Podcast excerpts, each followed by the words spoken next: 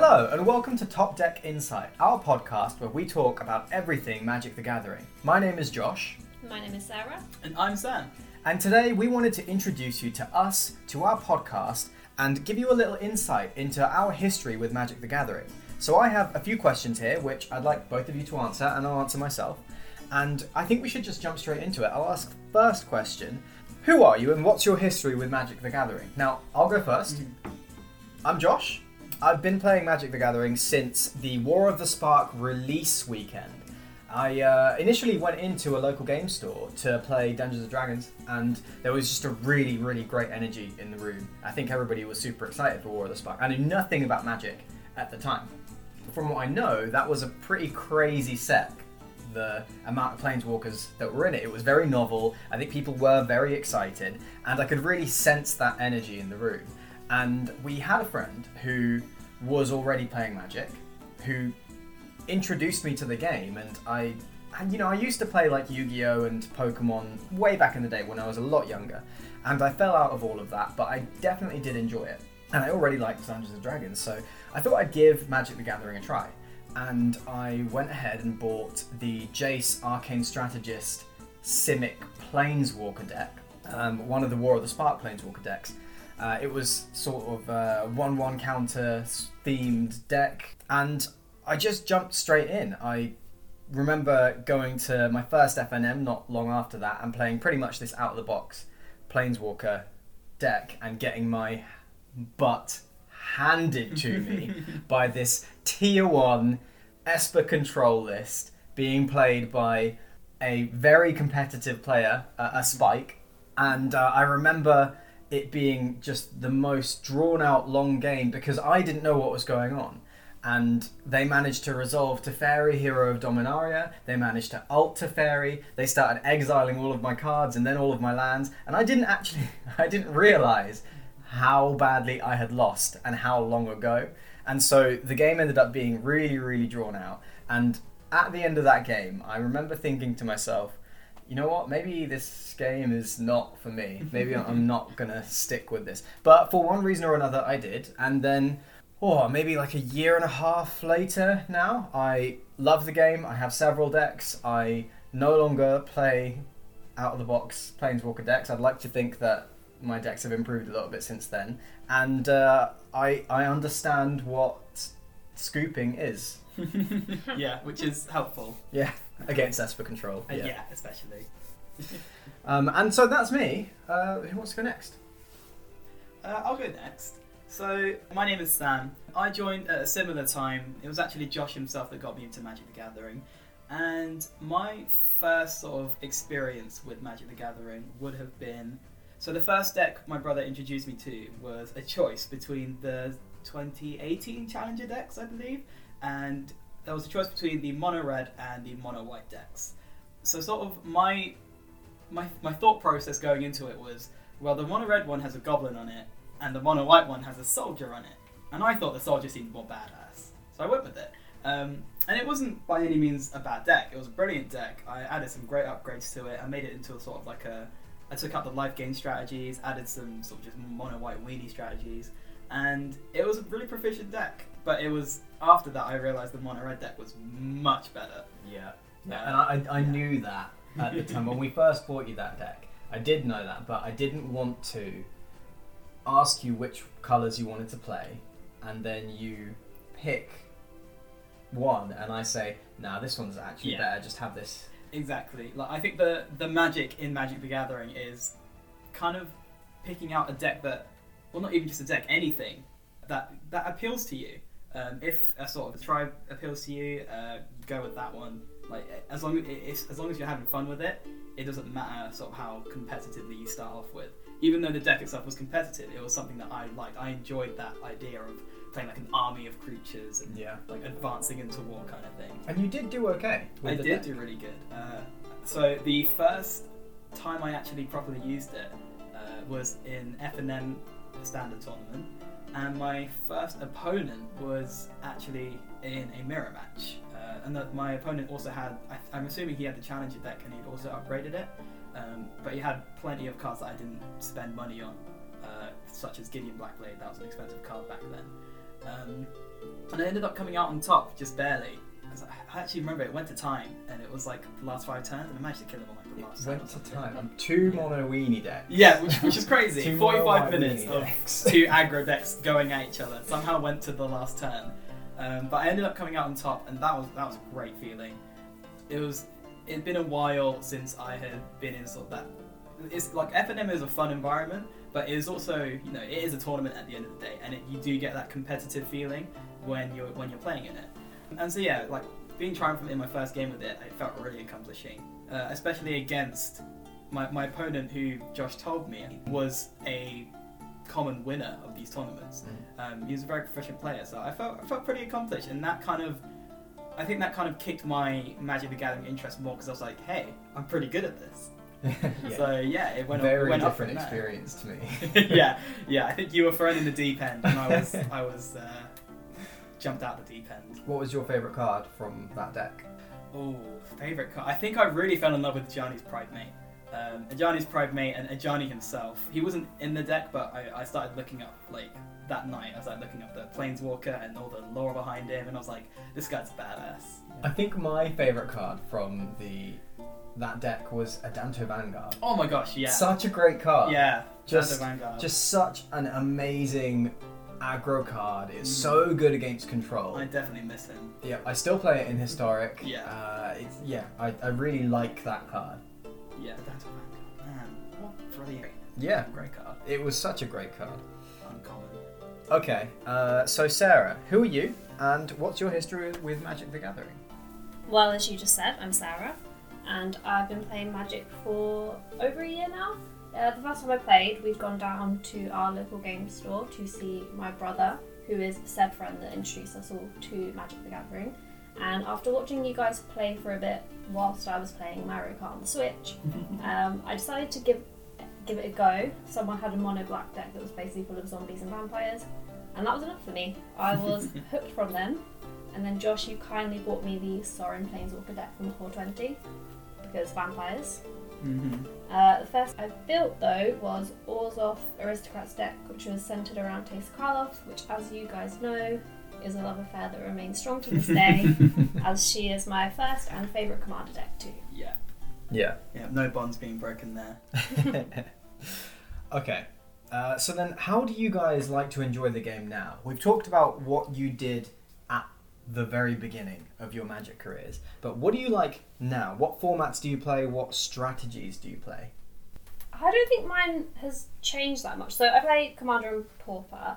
Um, I don't think it's gone much beyond that. I'm not really a strategy player. I just kind of build decks around things I like, such as dogs and lizards, because at the time I had a pet dog and pet lizard, uh, or a particular card. For me, it's just about building a deck to have fun with and just making the strategy work around that. I also play a little bit on Arena, uh, although I plan to play a bit more now that Sammy has kindly given me his old laptop. Thank you very much for that. You're welcome. I do think that's one of the things I like most about Magic the Gathering is the ability to well play it however you want. If you want to build around just a thing that you like, you you can. Yeah, you know, exactly. you see a specific card, a mechanic, a pair of colors, a theme. Uh, you can build around it, and it is entirely possible to do so, and that that does make the game really special. I remember one deck that I saw, um, a commander deck, so 100 cards, singleton format, T pose tribal, where yeah. yeah. every card had somebody T posing That's a great in deck. the artwork and like yeah this is the kind the kind of ridiculousness that you can get up to Mhm. in magic deck building and that is just Yeah, glorious it's, it's so diverse, and there's just so many cards where it it really can be played however you want. hmm what about you sam what strategies do you tend to play what formats do you prefer Well, I'm a big standard fan, um, and I think I was more so of a standard fan uh, during FNM because I think the competitive uh, FNM environment was just way more fun, and that was what made standard more fun. I think recently I sort of fell out of love with it on Magic Arena because obviously that's during in light of the COVID pandemic. That's the only real way I can get to play standard much um, because while me and Josh do play in paper a lot together, uh, it just didn't seem healthy to have standard decks that we'd only be playing against each other and then we're constantly changing because they're rotating. It's expensive and it's just not as enjoyable in paper. I don't think. Well, until you know local game stores will be able to open again.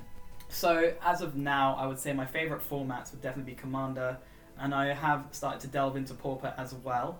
Yeah, I think Commander is just a great format in terms of playing casually with a group of people as opposed to one on one. It's a very enjoyable way to play Magic. Um, you know, you get you have a lot of fun, there's, and there's so many different things you can do because of your deck, and there's no sort of it, it's kind of a less salty format in a sense because you have like one-offs of everything. There's no real Yeah. You know, jank kind of. I guess it's jank, but like no sort of lame strategies. If that makes sense. There is less pressure on you to pilot the deck very well. Yes, exactly. Is the way yes. that I would put it. Um, and I completely agree. I think that Commander EDH is definitely the format with the most fun. Yeah. Now, I, I think that people enjoy Magic in different ways. People have fun in different ways. So I wouldn't say that it's just the most fun format because that's very subjective. But Oh, yeah, I do think that uh, EDH, of all the formats of Magic that you can play, EDH has the most focus on having fun, and that I think is what makes it so popular. I think it is the most popular um, Yeah. format at the moment. But again, maybe that's in part because we can't do things like we can't play modern at GPs, we can't go Mhm. to FNMs and play standard. Uh, so since you can only really play paper magic with people in your direct circle, maybe Mhm. that's what's caused a huge uptick in Commander. Uh, what about yourself, Josh? What do you enjoy mo- uh, with Magic when it comes to formats, strategies? So across any format, I think my top strategy is mid range and Okay. value. I love getting as much value as I can from things that I'm already doing. Uh, so I like things like uh, flicker decks and enter the battlefield effect. Yeah. Uh, I do really like playing from the graveyard. I really liked the Temur Clover deck in standard.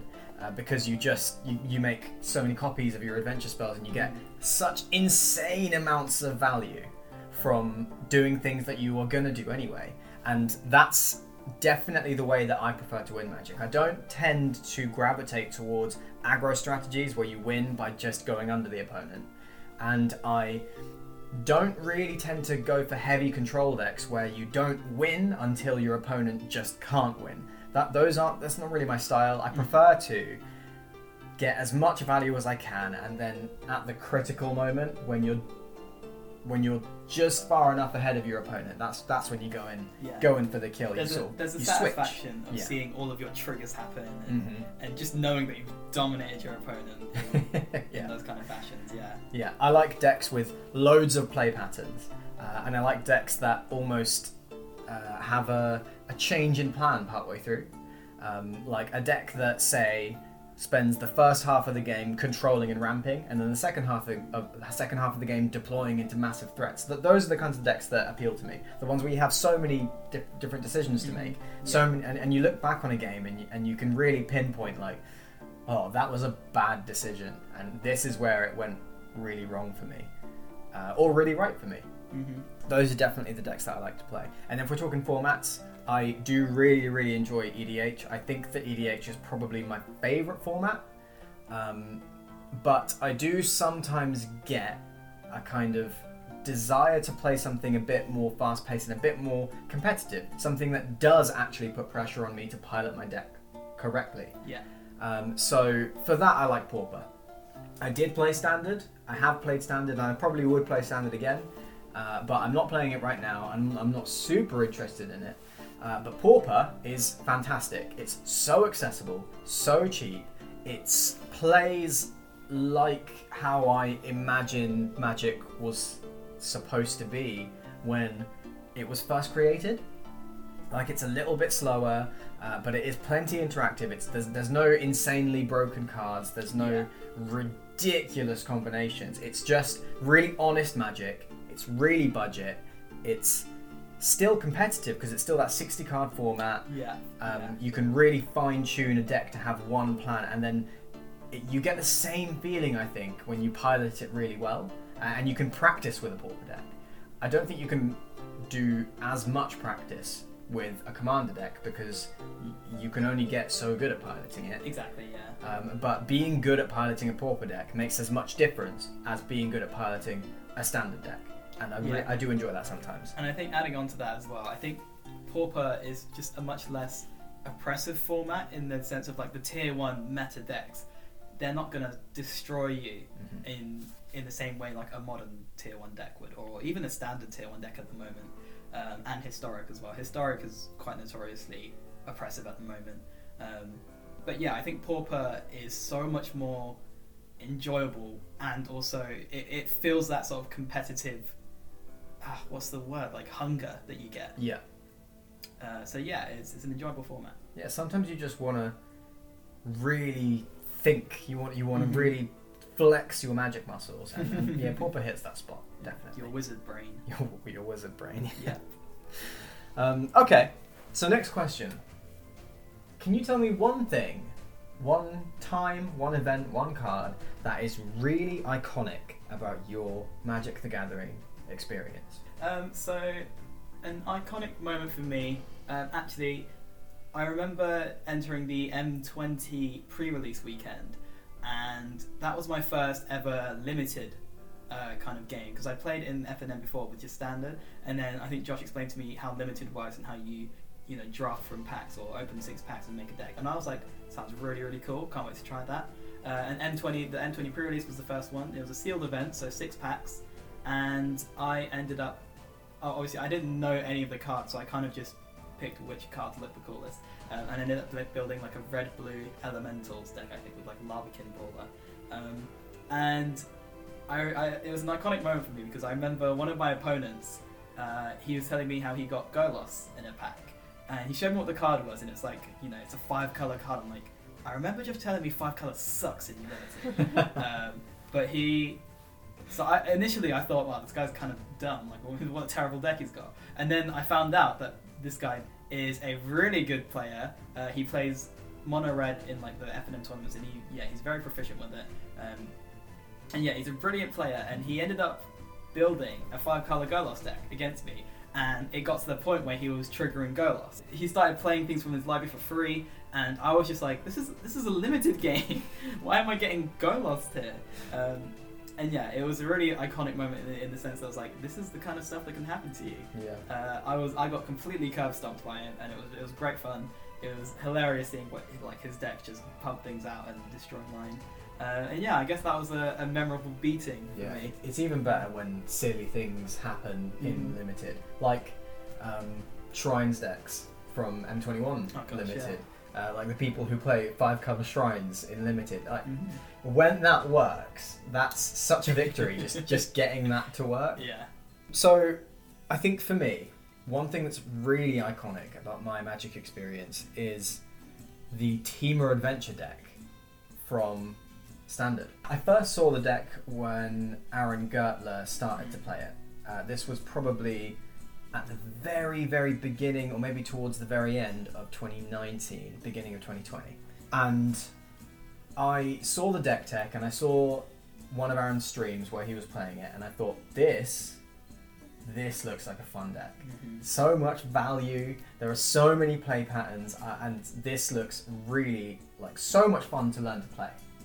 And so, this kind of led to my first foray into being a spike.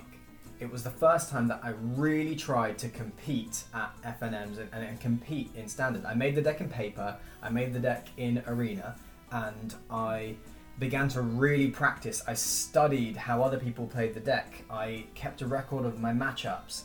I uh, tried to contribute as well. I did do the uh, like a big write up on how the deck performed in the Ikoria standard uh, up on Reddit, and I think that that was really iconic for me because it was the first time that I realized what goes into being very good and improving at Magic, and it was also the end of my standard career because Yeah. as soon yeah, Yeah. as soon as Lucky Clover was banned, I thought, well, that's it. No, I'm, Yeah. I'm not doing this anymore. Standard is not cool. Like, the- I, I was, I, I was really salty about that ban because Clover, Clover did nothing wrong. Clover did nothing wrong. Omnath was the problem. Omnath needed to go, yes. Clover did not need to go. It absolutely did not need to go. Debatable. Debatably. You know? It was it was pretty impressive. It was not. It was not. It's, It okay. had been, it- Omnath, Omnath did need to go, you're right. I do agree that Omnath was the reason that it got broken, but I think it was, it was it was weird how it worked in that even though it was before um, before Zendikar, it was a really good deck. Um, and I think what happened was Omnath came out and everyone started playing it. Mm. Um, and then everyone was like, "Yeah, this is impressive." Yeah. Um, and uh, yeah, it, it got the tools it needed to become that tier one, you know, impressive deck. And yeah, I guess. I still get flashbacks of this moment. Like Wizards printed a really pushed broken card into standard, and that act got my favorite deck Yeah. banned. And so now I I'm not playing standard anymore. I'm, I'm not partaking in this cycle of them printing broken cards and then banning them. Mhm. Uh, yeah, because instead, you didn't even play Omnath. It was just your Mhm. whole deck. Like you had no hopes of coming back into standard. yeah, it just Yeah. didn't work. because you spent so much time. I remember like all the trades that we made for the like the shock lands and stuff, which obviously rotated. yeah, because we didn't uh, want to spend money. We didn't want to spend We money. on traded a lot of cards Yeah. to make that You deck. also drew brazen borrowers until you could trade. Oh yeah, we I proxied proxied those. them, yeah. But but a bad a bad proxy. that was iconic. Yeah. Yeah. So that whole experience, I think, with that deck, um, really gave me an insight into competitive Magic, and it de- and it defined me as a Magic player today. I think. Yeah. What about you, Sarah? What's iconic about your Magic experience? Okay, so for context, unlike these two, I've never played an FNM or any other competitive Mhm. setting. Basically, just because when we could do that, I was way too nervous. I didn't want to play anybody outside of our play group because I was just worried it was going to go awful. Uh, but I did play a game of Commander. It was Josh, I, uh, another guy who was super new to Magic, and somebody who at the time I was just in total awe of. Like everything he did was super quick. I didn't know what he was doing, just assumed everything he was doing was right. But yeah, he just, I don't even know what he was doing, but it was amazing. Uh, so I just watched him do his thing, which included knocking Josh and the other guy out. And he was about to do the same to me, and then, boom, Gideon sacrifice. oh gosh, yeah. And I survived for one turn. The one mana cost one white, instant speeds, uh, Yes. prevent all damage Yeah. or something. Yeah, to, and move it to you You move it to yeah. yeah, Yeah. you move it to a creature or maybe a planeswalker. But anyway, that was great. It was one turn. I was dead the next turn, but in that moment, just the look on his face, just that was a win for me. So I have a couple of things that I Yeah. need to address. I was Um, waiting for this. One, I do remember what this guy was doing. Uh, he was playing a Tatyova Benthic Druid Oh, Simic uh, EDH deck, and so I think that's where that sort of sense of awe, or in my case, tilting, yeah. um, because he had so many triggers. He was playing lands and gaining life and drawing cards, and he had so many triggers yeah. um, that I think as newer players, it was very, very, very difficult to keep up with Yeah. and it was just we were just a bit blown away. Just Uh, let him do his thing. Assumed it was all allowed. Yeah, yeah. basically. I, Yeah. let, I just let you handle him a little bit. I wouldn't say let me handle him. I would I would say left me to handle him. Well, yeah, because I couldn't do anything to him because I didn't know what he was doing, and the other guy was new like me, so I didn't want to do anything to him, which meant I could only do stuff to you. Yeah. And while you were doing stuff to me, I was trying to combat this Tatyova deck that was going off. Yeah. and so I was extra salty because I was like, "D- does nobody else see the threat here? We didn't. But Oh, nobody no, at the I- I table wanted to saw- go near it. I saw the threat. I didn't know how to address the threat, so I just addressed you, a much lesser threat. Yeah, and that, that's why I was so salty. I, oh. I, I knew how to address you. I didn't know what he was doing. And then, at risk of framing myself as the saltiest player Nah, that's definitely in the room, um, no. Yes. I Gideon Sacrifice is is not a good card, and It does work for me very often. it does. It has, It, it yeah. has. It, we play very often and more than it should, it pulls through Yeah. for It's you. really good, and it's yeah. it's it no it does not it's not really good it is a It bad is. card and i don't know why it works so often for you Do you know why? I, I do not It's understand because it's in my taster deck, and there's real love in that deck. Yeah, it's And because she's a good I- magic yeah. player. Thank you, thank you, Sammy. You heard it here first. Yeah. I am a. It was great, right? Great, magic, magic, player. player. That's what you said. I said. said good, but we can You meant great. pretty much every time you get new cards and you're like oh what could i what could i swap out in this deck my answer is always, Always well Gideon sacrifice. Gideon sacrifice for a start that's the first thing you should cut because it's terrible and then let's look at the other options And she just disregards it. I it's never still in the will. deck, and you you still use it, and it still works, and it shouldn't. It has no right. it has no right to be as good as it is. Yeah. Well, there you go. That's why it's iconic for me. Mm-hmm. Okay. So last question. Um, with this podcast and with some of the other stuff that we're going to work on, what impact do you hope to have on the Magic the Gathering community? I have thought about this a lot, and I think what I would really like to see is a few things. Definitely more Pauper content. Yeah. I think Pauper is really underrepresented in the community. I think it has much more of a following on MTG Online, but I want to see more Pauper paper magic being played. Pauper Um, paper. Pauper paper. Pull paper. I would like to see more EDH being played as well, although I don't think EDH really needs Oh help. no, yeah, that, that No. that's that's Yeah. the as you said the most popular format. And I want to encourage more budget, fun focused magic. And by budget, I, I don't necessarily mean just cheap. Uh, I, I mean budget, I mean intentional. Uh, and I mean, when, when, when I think budget, I don't just think money, I think time as well. Uh, and I, I would like to see more magic that takes up less of people's money and less of people's time. The, the more time and life energy that you can spend actually having fun playing Magic, the better. And I think that that's an idea that I would really like to promote. Um, I would really like to su- get push people to support their local game stores, to get involved with their communities, to when the time comes that we can return to normal life, focus on the gathering side of Magic. That's good. Yeah, he wanted, he wanted to prove he wanted to for push that in there. Yeah. Yeah. Don't know what you're talking Uh, about. It just, it just came off the tongue. It happened naturally. I had to Oh, yeah, of prepare course. that. Yeah. That's, that's not written down in your notes. No, definitely not. Would you like to go next, Sarah? Uh, I can do, but it's honestly just going to be an echo of what you've said. I think so far I've spoken a lot about Commander, but Pauper is something I've been playing for a couple of months now, Mhm. and I can definitely see that it's underrepresented in the community, and I would like to help change that. And yeah, just like you said, just get the fun back into Magic. Not that it's gone, but make it more fun. Yeah. What about you, Sammy? Well, I think with this podcast, you know, I think us three as Magic players are, I think we're fairly informative. Um, we have a lot of experiences to share.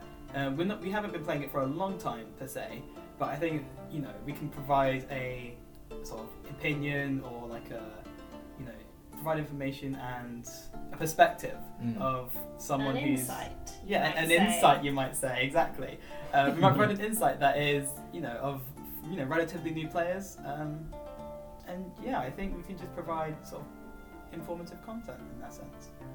Yeah, I, I do think so. I think even as relatively newer players, we've Mhm. definitely got something to offer. Yeah, And whilst I don't think we have any plans for this in the pipeline right now, I would also like to see and put out there more high production paper magic content. yeah, Because there are creators who do make really excellent content for paper magic, Mm. but I think that there could be more. To to put it succinctly, I, th- I think that there could be more people playing Pauper and EDH and putting their, their games out there um, with you know a, a good, clean, high production value. Mhm. Uh, I think that would be a really entertaining thing to see. I think it would definitely drive engagement with the rest of the community. I, I think that pushing paper magic is how you put the emphasis on getting people together and getting involved with the community. I do really like Arena. That said, I've never I've never actually played MTG Online. Mm. Um, I do like Arena. I think that Arena is better if you're trying to improve at Magic. Just Oh, yeah. Just grinding on arena uh, is, is is so much easier to deck build. It's so much easier to make small tweaks. It's very accessible as well. Yeah. Yeah. Um, that you have a much wider variety of options with your cards in the sense that you can have mm, like the same four. Uh, you can have a playset of cards in multiple decks, which is much harder to do and flick between them quickly in paper. So I, I think that arena and online magic definitely has its place, but I think that pushing ho- uh, pu- pushing paper magic um, will help to bring people together. Yeah. And Which will- is not the, the best idea right now, obviously. no. But In your support bubbles. in your support Yeah. bubbles and in near, near nearby future. No, this is actually my plan to uh, rid the world of as many Magic players as possible. I'm, I'm secretly a Yu-Gi-Oh player. I mean, you do you do play Spreading Plague in your command deck. Yeah, That's There you go. true. there you This go. true, that says it all. So that's everything that we have for today. I hope this has given you some kind of insight into who we are and what we're hoping to do. We're really looking forward to making more content. And if you have any thoughts or opinions or feedback to offer us, we will really appreciate it. You can reach out to us on Twitter. It's at Top Deck Insight. Yeah, we will really appreciate that. Mhm. Uh, any kind of criticisms, uh, I don't know actually. Be nice to us. Yeah. yeah, be nice. We're magic players. uh, but that is really all that we have. I've been Josh. I've been Sam. I've been Sarah. Thank, you, for listening.